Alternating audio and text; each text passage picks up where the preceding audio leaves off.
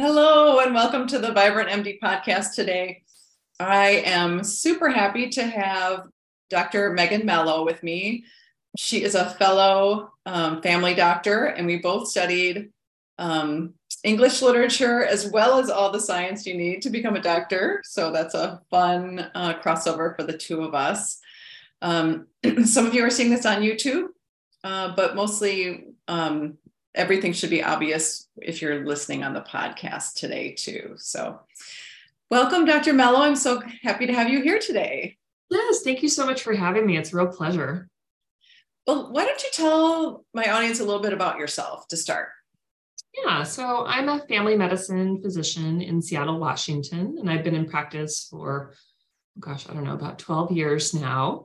And um, I also became board certified uh, in obesity medicine last year because I really wanted to have more skills and tools to be able to help my patients with weight loss.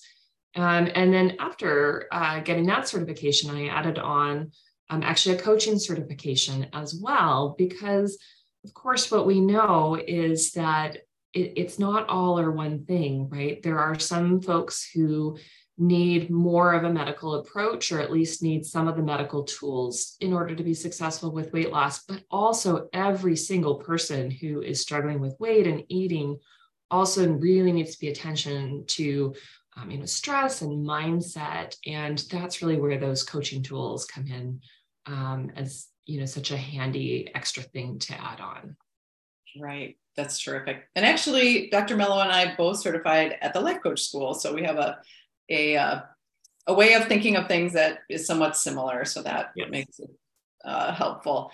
Today, I really wanted to talk about perfectionism. It's something I've seen a lot in Dr. Melo's work online, um, and so I wanted her to come and share that with you all. We're going to talk about weight loss, but but most of you who are listening are busy professionals, so we're going to talk a little bit about um, how perfectionism shows up in work and how it can lead to problems of burnout and overwhelm. So let's start there, Dr. Melo. Can you tell us a little bit about how perfectionism happens at work and, and what that leads to? Yeah, absolutely. Um, you know, so for anybody who, you know, is a professional, you know, you're sort of automatically this high achiever, um, driven person. And generally along the way, most of us have acquired a habit of perfectionism. We may not have always been that way, but you know, the higher we've sort of, you know, gone along in our journey, we often have, you know, sort of picked up this mindset of I need to control everything, I need to do everything just right. I need to outperform my peers, not always in a like a negative you know terrible sort of competitive way but just to move ahead right to get that promotion um, you know, to get into a training program or some other thing. Right. Um, and so that habit of perfectionism gives us this illusion that we can control everything, right? Yeah. We can control our careers, we can control our family, our relationships, um, you know, our eating and, and weight loss journey as well.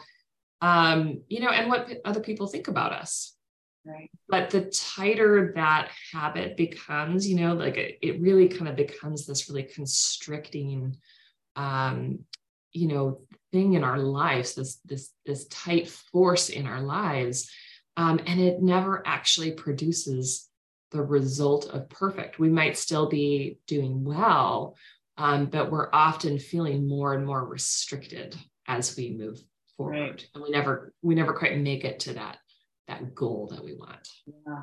I really agree. I, I remember being in medical school and there was like this super high stress perfectionist group that I was sort of friends with. And if I wanted to do better, if I was thinking, you know, my studying isn't that going going that great, I would go hang out with them because the hours were long. We went through every single thing.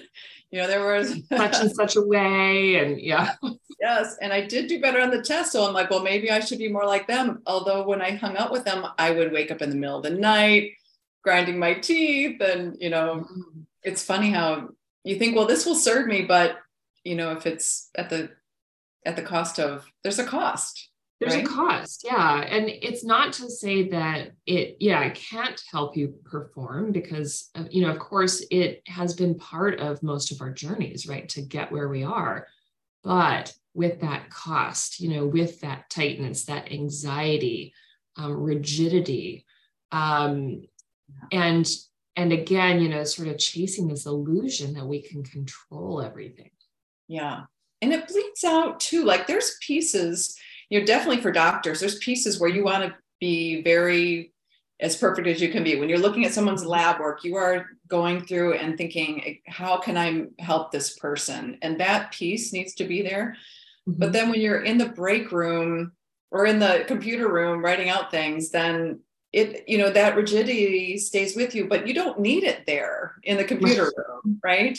And i think that other professionals have the same thing. There's little pieces that really need that very fine attention but mm-hmm. then it bleeds out and all of it becomes yeah. that rigidity yeah um yeah and we were talking a little bit before we started recording about Brene Brown, and she talks about there being, uh, you know, a big difference, an important difference between striving for excellence, right, mm-hmm. and perfectionism. Like we can want to really, you know, perform at a high level to do high quality work, yeah, without, you know, falling into this trap of thinking if I make any mistakes, it's all off. Everyone will know um, you know, I'll just be steeped in shame. Um, and I think that's really important. And, you know, a lot of studies will show that, you know, for most of us, there's a there's a small fraction of work that really needs to be, you know, at a, at a technically high level. Mm-hmm. Um, a lot of numbers will point to like 20%,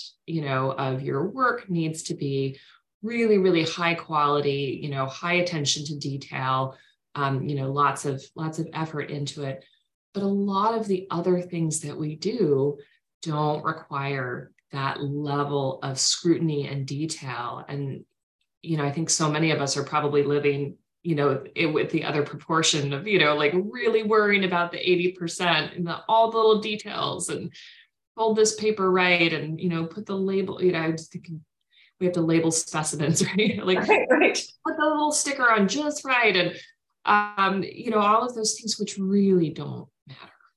Right, right. Yeah. As you know, you study literature and did writing, and I remember writing notes and being like, my notes are beautiful. I have written the nicest paragraph. And I'm sure people were like, why did she write such a long paragraph? When all they really needed was the bullet points to find out what was going on. Absolutely. If you're sharing a patient or yeah. Absolutely. I've been yeah, hearing I've had a few physician clients. Yeah. Oh, sorry. Go ahead. No, no, that's okay. That's okay. Go ahead. I've had a few physician clients who, you know, have really gotten stuck about that and really um, become quite upset because they are so used to receiving a lot of praise for, you know, their beautiful notes, their really, you know, exquisite details. Um, and I'm thinking of one doctor in particular, and she was an emergency room physician. So mm-hmm. she was seeing tons and tons of patients um, you know, writing these really elaborate notes and staying for hours and hours after her 12 hour shift to, to get it done. And, you know, I asked her kind of what was that costing? What was that? Yeah. What was that doing to her life? Because she was also struggling with weight. And um, she was really, really, really reluctant to make any changes because she's like, well, the you know the admitting hospitalist will be really upset with me if i don't have these notes because they love my notes they love all the details they love all the little things and i'm just like well what is the cost what is the cost of pouring that much effort in when that level of information is not you know usually called for in that setting right right and I have a client too who is uh, in business and has mm-hmm. clients throughout the US and mm-hmm. Europe. And she said that really she used, you know, she's cut back to doing a lot more bullet points in her emails, even because she said, you know, I used to do this long thing, but people opened that email and said, "Oh my gosh, I don't have time to read four four big paragraphs." And they, now they love that she gets to the point with for you know the four bullet points instead of the four paragraphs and that's so much more help for her clients so it's funny because you know, she had to shift her mind away from the perfect email because the perfect email mm-hmm. turned out wasn't that great for the person receiving it too, you yeah. know? Yeah. Might have gotten gold stars in college for grammar, but um, that's not what we're doing anymore. Right. Yeah. No, it's so it's so true. And there's so many little examples like that, right? Where yeah. we're really overdoing it. Um, you know, you think about uh, a busy professional working mom who agonizes about bringing treats to school. Um, and oh, I don't hand make this if I don't, you know, make the fanciest thing. If I, you know, and there's just not room for that often when no one is really scrutinizing or no one that you are concerned about shall i say is really scrutinizing your decision to swing by the store and pick up some snacks. Right right. And so then we start feeling overwhelmed at work mm-hmm. like our like our job is too big and we and we're mm-hmm. not you know takes sucks the joy out of our work absolutely because again we're kind of like sucked into this vortex of trying to control everything and you know we may be having good outcomes in a lot of places but not in everything and again we have this mindset well i i can control everything and i just need to work harder to control that other thing that hasn't quite fallen into line but again, with this rigidity and this anxiety, which you know then affects our performance and we just simply don't control all the things you know if, if the pandemic has shown us anything there's a lot that's you know out there to chance right? We've had all kinds of um, you know supply issues with getting uh, you know groceries into the store and you know all of those kinds of of simple things um, but also, who would have predicted that you know we would shut down the world in that way? Everybody, yeah, have imagined. Oh, well, suddenly we're not going places. Oh, we have to wear a mask every place we go. Oh, you know, there's you know the initial vaccine mandates and and any number of other circumstances where we had so much lack of control. Um, you know, and I think I think that's certainly one of the reasons why we are in this heightened state of anxiety is you know, we have been, many of us, practicing this habit of perfectionism and thinking, I got this, I can do all this, I can do all of the things. And then this just really hit us sideways. Oh, I don't have as much control as I thought. Yeah, definitely. And I remember even just being very quiet about the fact that um, my family was not able to wipe down our groceries when the very beginning. Everyone I also did not wipe down my groceries. I mean, we were working, you know, we're working seeing our seeing patients, and that was a highly stressful thing, even just to find the masks that we needed in the beginning. Oh. And my, you know, one of my sister-in-laws is texting me about wiping down the groceries. And I was just like, I don't think I can talk about this. because I, you know, there are only so many hours in the day. There's only so many hours in the day. Yeah, no, I, I definitely skipped that one too. Yeah, thankfully, thankfully that wasn't necessary to keep us healthy at the end. we figured out eventually. I like what you said about habit of perfectionism too, and I think that really leads into um, how perfectionism shows up in weight loss. So if you yeah. wouldn't mind talking about that, I'd appreciate it. Yeah, and I I really think of it as a habit for a number of reasons. One is habits are acquired and habits can be changed. Um, mm-hmm. Um, and so I think that's a really important thing to recognize because I, I think growing up, I I was aware of perfectionism more as a trait, more as something that was fixed in somebody.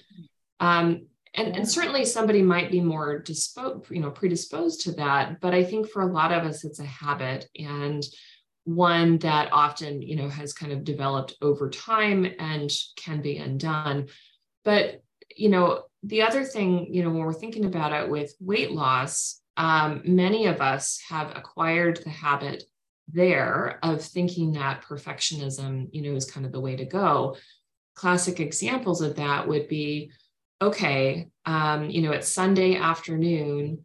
Tomorrow is Monday, right? We're going to start a new week and I'm going to do everything just right.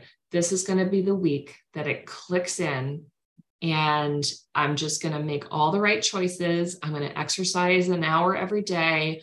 And we just get into this kind of fantasy piece, and that often pops up around, you know, Monday, or um, you know the first day of the month or we're coming up on new year's right the first right, day of the right. year 2023 yeah.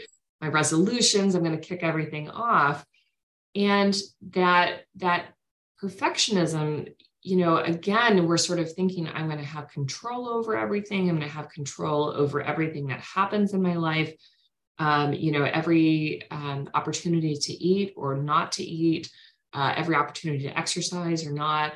Uh, you know all of those really important things are sleep you know certainly uh, for a lot of people. You know there are many circumstances where our best laid plans you know don't turn out right? We're up all night because we have a cold and we're coughing or we have a sick child or yeah. um, you know we get a phone call or there's noise outside. That can impact our ability to follow through on our decisions the next day. So if we're thinking well i didn't sleep well and therefore i need a donut and I'll work out later, but then the day kind of goes haywire, right? And so then we yeah. don't work out. And suddenly, you know, this little trigger of events, we haven't controlled anything. And therefore, you know, it all went out the window. Yes. And then we're at dinner. And so we just might as well eat French fries, you know? yeah. Yeah. Might as well just have French fries because I didn't do the afternoon thing and I didn't do the morning thing. And yeah.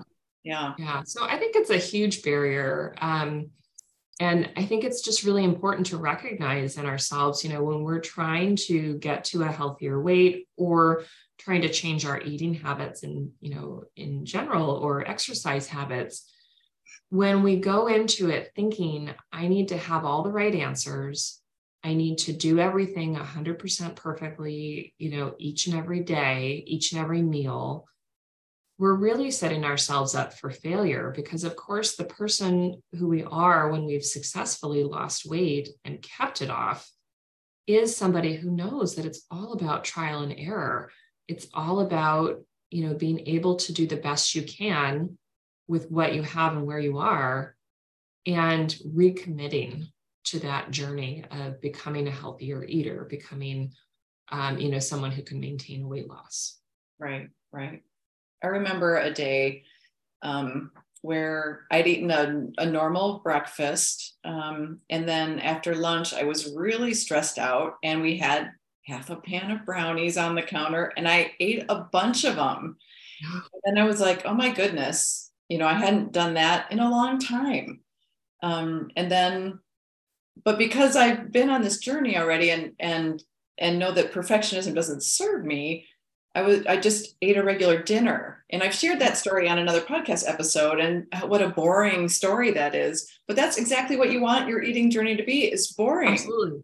You know, Absolutely. you enjoy foods and keep going. And I kind of I love, I don't know who who came up with this term, but I love it. Compassionate perseverance for weight loss. Mm. Um, where you just where you're you know things are going to go wrong, but you just kind of keep going. Yeah. yeah. yeah. And and let's talk a little bit if you you know if you don't mind about the boredom part because it is a little boring. Uh, you know it is a little boring to make decisions to you know eat the healthy food when that exciting uh, you know dopamine surge that could come with eating the chips or the cake or whatever you know is right there. But committing and saying yeah well not today you know today yeah. i'm going to stick with my plan and this is my plan. And um, letting our meals be, I don't, I, I, a little boring.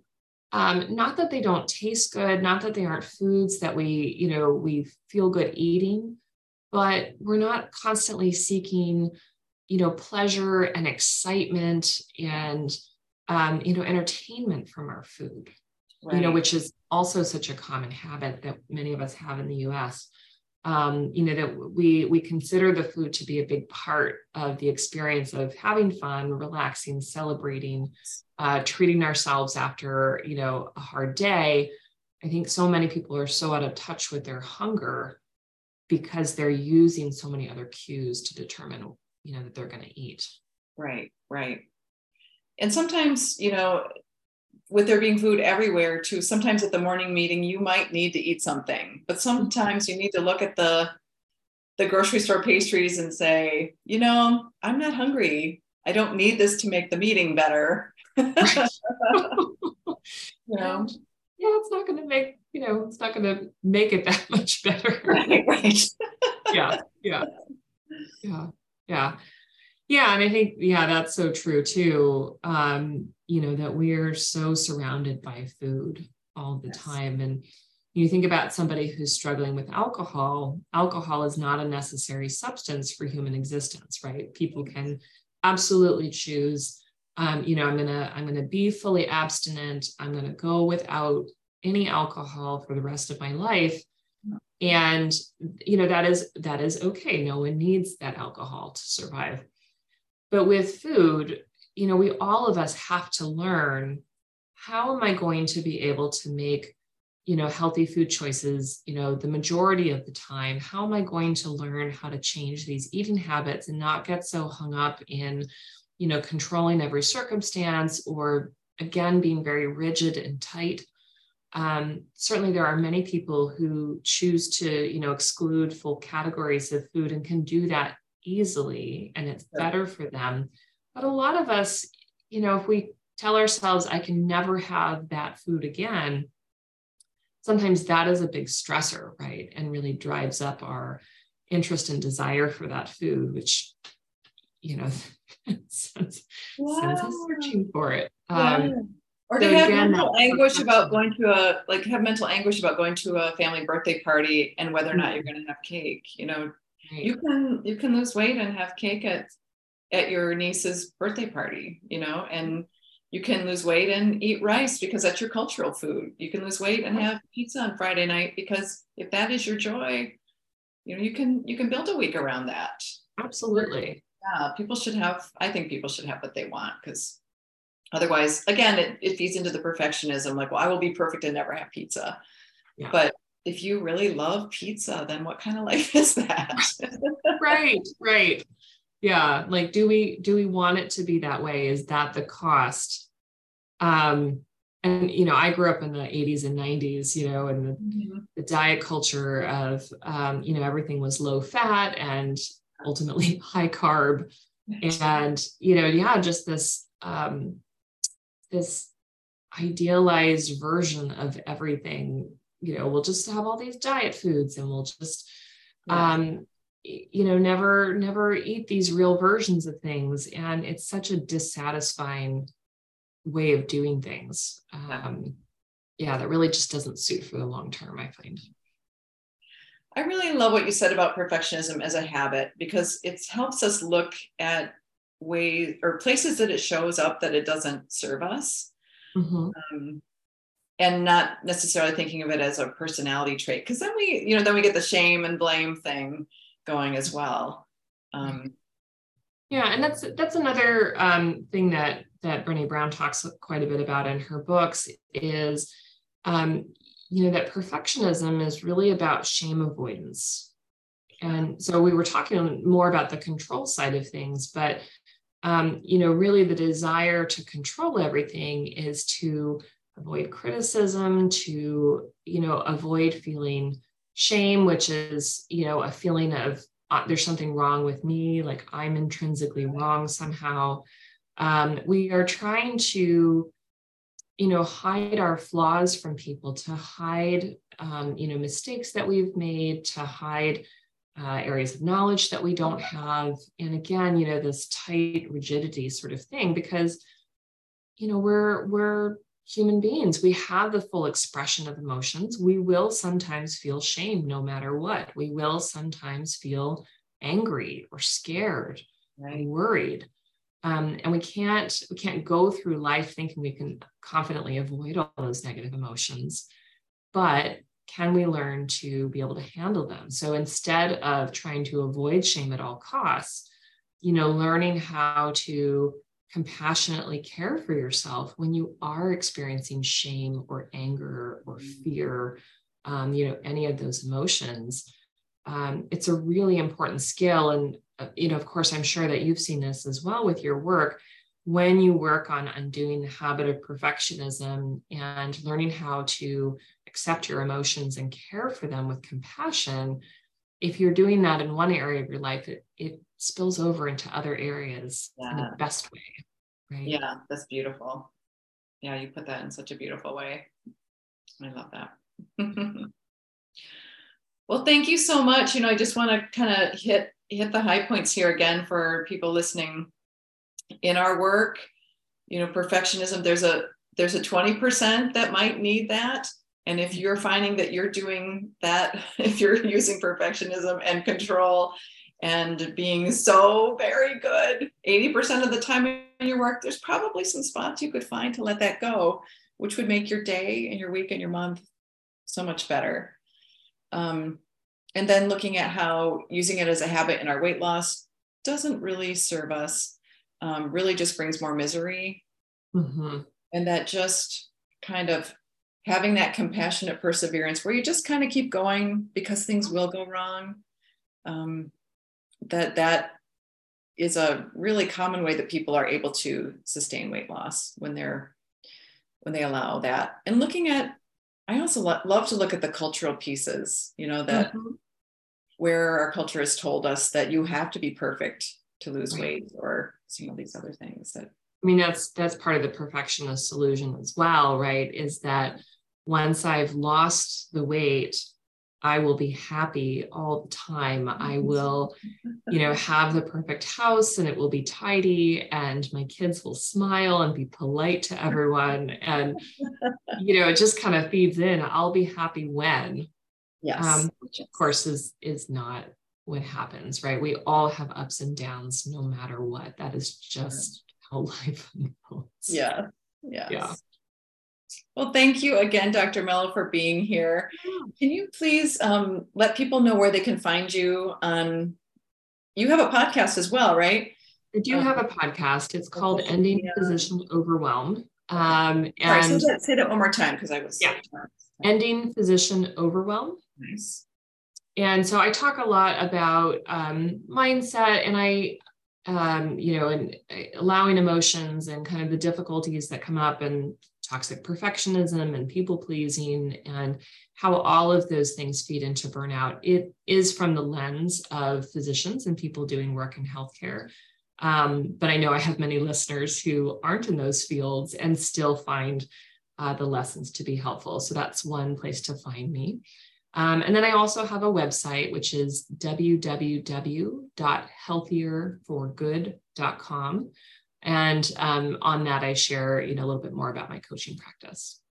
Great, great. And I will put the links to uh, everything you sent me in the show notes as well. So if people want to just grab that, they can find you too. So thank you again. I appreciate you coming and sharing this with uh, my audience. Yes, thank you so much. It's been a real joy.